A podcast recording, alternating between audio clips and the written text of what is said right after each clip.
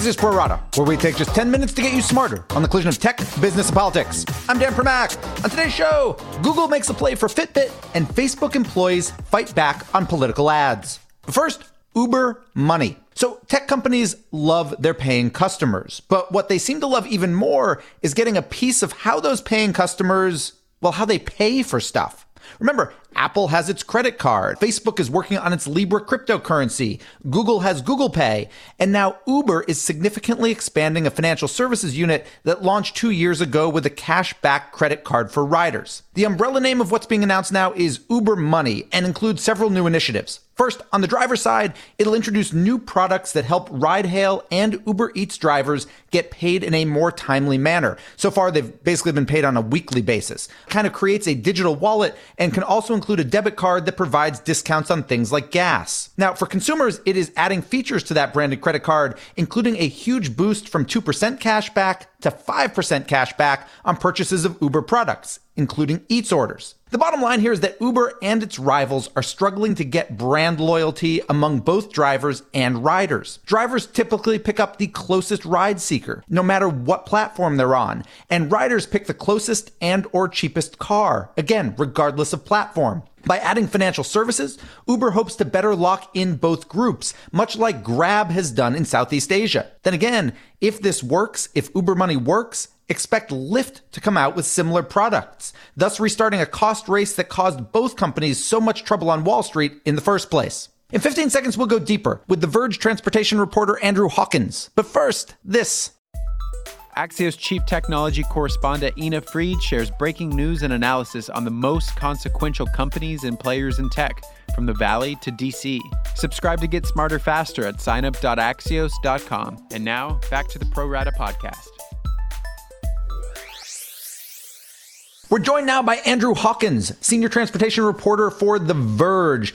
What Uber announced yesterday, is this primarily about helping its drivers or its consumers? Yeah, it seems sort of uh, split between both. The announcement, as it reads right now, is primarily directed at drivers, at improving the finances or the financial planning ability of drivers. But the door is definitely less open for passengers and for customers as well. And I think especially when you talk about things like the credit card and wanting to sort of improve the fine print affiliated with the credit card. I think that, that Uber is definitely keeping an eye on how it can sort of expand into the financial world as it pertains to its customers. But primarily as it stands right now, the announcement from yesterday is, I think, geared mostly towards drivers. So let's talk about the driver piece then. So when you look at this, is this really about almost brand loyalty? In other words, Uber provides these services, these back end financial services to drivers. It's a way to keep them loyal to the Uber platform, say, as opposed to going full time to Lyft or, or spending a lot more time with Lyft or other ride hail? Yeah, absolutely. And I think a lot of moves that the company has made in the past year or so have really been geared towards improving brand loyalty, or you could also look at it as a way of sort of locking drivers into its ecosystem. As I think a lot of people know, drivers are independent contractors. They're not required to work for just one company or the other. So what you see in a lot of cities is drivers app switching. They, they drive for, for, for Uber, and then if demand is low with Uber, they'll switch over to Lyft. And so Uber, this has been a bee in their bonnet for a long time. And it, it, as well as for Lyft, and both companies are competing over sort of this share of drivers and trying to do what they can to bring them over to their side as much as they as as as is possible. And I think that this is definitely geared towards trying to lure drivers into Uber's ecosystem and then sort of locking them in and making sure they stay there. Outside the locking them in, are there any downsides to this for drivers from what you can tell? Obviously, lots of Uber, you know, Uber talks a lot about how well its drivers do. Its drivers often tell a very different story. So obviously, Uber thinks it's going to make money off of this in the end. For the drivers, is there a, a financial downside here, or for them is this gravy? Yeah, I think if you ask drivers, they say that these are good, these are good perks, but in, in the end, they want a, a more fair and equitable and transparent system for how they can earn their money. On the consumer side, it's been nearly two years. Actually, the Money Big Money 2020 conference in Vegas is this week. That's where two years ago Uber announced for the first time its credit card, the one for consumers. So on that side, on the consumer side, is yesterday's announcement a reflection that that original card worked, at least in terms of adoption, and that consumers want more? Or is it a sign that it didn't work, so these are necessary improvements to get adoption? It's hard to say. We don't have any real good numbers from the company as to what adoption rates were with the credit card. Is that a potential uh, admission in itself that they haven't been that great? I think so. And I think the fact that they are the way that they're phrasing it as a relaunch of their credit card doesn't seem to indicate that, that the first launch went so great. So they're relaunching the credit card. And I think it's really interesting to see what's sort of happening sort of in the larger technology space, which is you've got Apple releasing its credit card recently in partnership with Goldman Sachs. You've seen what's been happening with Facebook and Libra and sort of the ups and downs of trying to create its own cryptocurrency. There's not a lot of success in terms of tech companies getting involved in financial services with their own branded credit cards. That said, Uber can sort of frame this in a way that people can see that they can save money on the trips that they're doing if they're a frequent user of Uber. Yeah, it's basically taking the airlines, the, the frequent flyer part of airlines, since Uber is ultimately exactly. a transportation company more than the tech company. Exactly. So I think that, and you, I think we've seen a lot of products that Uber's put out over the last few months or so with its sort of rewards program, as well as this credit card that is trying to sort of aim for that kind of style of airline reward system where the frequency that, that people take use the service will result in discounts and perks and other things. I also wonder how much of this is uh, Grab envy. And for those who don't know, Grab is uh, kind of the, the Southeast Asian version of Uber, but it's arguably come much more of a financial services company than even a transportation company, ride hail company over the last couple of years.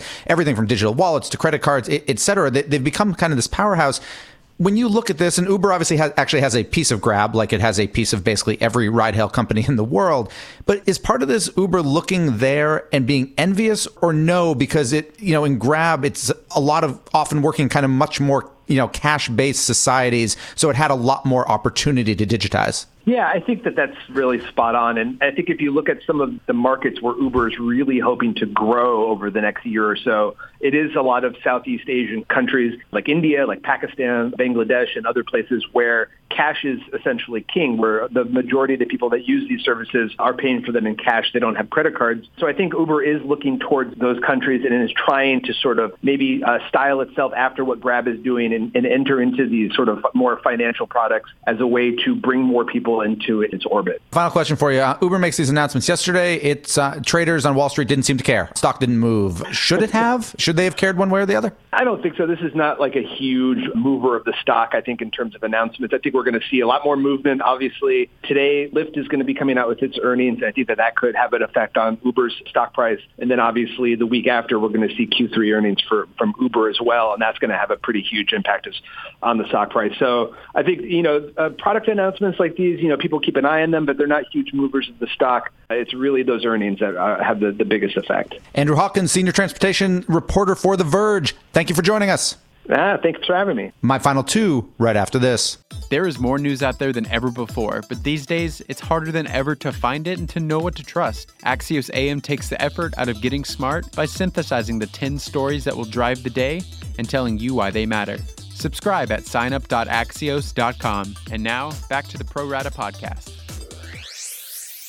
Now it's time for my final two, and first up is Alphabet, the parent company of Google, which reportedly is in talks to buy Fitbit. So, three things to know about this possible deal. First, it would be Google's first push into wearables, and possibly a needed addition if it plans to compete with Apple in the health and fitness space. Two, Fitbit needs Google as much as Google needs Fitbit. Remember, Fitbit was one of the original fitness device companies. The other one, Jawbone, is already dead, and Fitbit has seen its stock price sink over 90% from 2015, which is when it went public.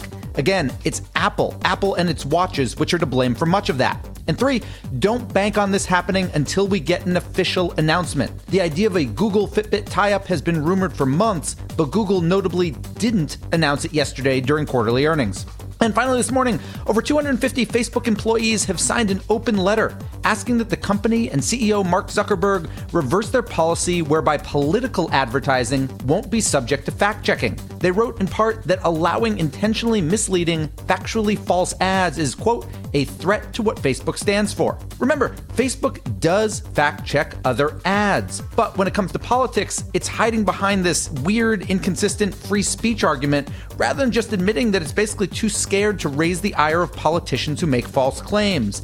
And just to reiterate how not even Zuckerberg can really give a cogent answer here, just go to the Google machine and look up his back and forth last week on Capitol Hill with AOC when she asked why she should be allowed to buy Facebook ads claiming falsely that Republican congresspeople support her Green New Deal and then target those ads to their ruby red districts. Again, he does not have an answer. And we're done. Big thanks for listening. And to my producers, Tim Shovers and Jesse Lee, have a great National Oatmeal Day. And we'll be back tomorrow with another Pro Rata podcast.